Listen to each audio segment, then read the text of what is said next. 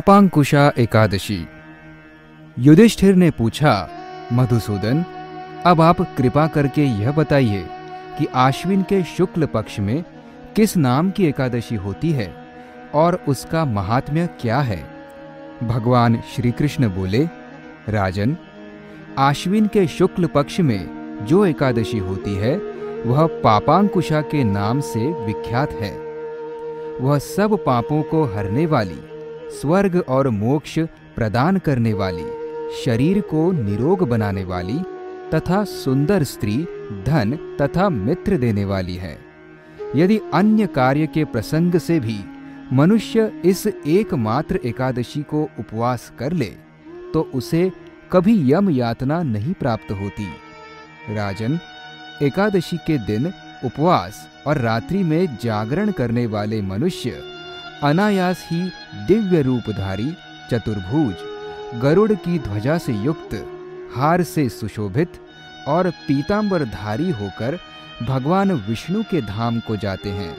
राजेंद्र, ऐसे पुरुष, मातृपक्ष की दस, पितृपक्ष की दस तथा पत्नी के पक्ष की भी दस पीढ़ियों का उद्धार कर देते हैं। उस दिन संपूर्ण मनोरथ की प्राप्ति के लिए मुझ वासुदेव का पूजन करना चाहिए। जीतेंद्रिय मुनि चिरकाल तक कठोर तपस्या करके जिस फल को प्राप्त करता है, वह फल उस दिन भगवान गरुड़ ध्वज को प्रणाम करने से ही मिल जाता है। जो पुरुष सुवर्ण, तिल, भूमि, गौ, अन्न, जल, जूते और छाते का दान करता है, वह कभी यमराज को नहीं देखता।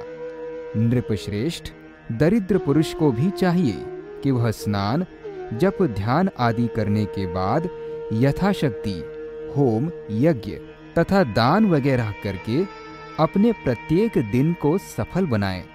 जो होम, स्नान, जप, ध्यान और यज्ञ आदि पुण्य कर्म करने वाले हैं, उन्हें भयंकर यम यातना नहीं देखनी पड़ती। लोक में जो मानव, दीर्घायु धनाढ़ कुलीन और निरोग देखे जाते हैं। वे पहले के पुण्यात्मा हैं। पुण्यकर्ता पुरुष ऐसे ही देखे जाते हैं। इस विषय में अधिक कहने से क्या लाभ? मनुष्य पाप से दुर्गति में पड़ते हैं और धर्म से स्वर्ग में जाते हैं। राजन, तुमने मुझसे जो कुछ पूछा था, उसके अनुसार पापांकुशा एकादशी का महात्म्य मैंने वर्णन किया। अब और क्या सुनना चाहते हो? संत श्री आशाराम जी आश्रम प्रकाशित सत्साहित्य, एकादशी व्रत कथाएँ से साभार।